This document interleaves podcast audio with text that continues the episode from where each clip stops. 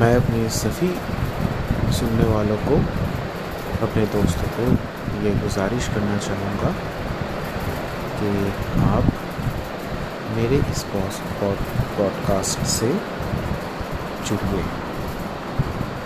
मैं कोशिश करूँगा वो सारी चीज़ें आपको बताने के लिए जिसमें आप लोगों का इंटरेस्ट हो, जो आपके काम आए और दूसरों को भी काम आए।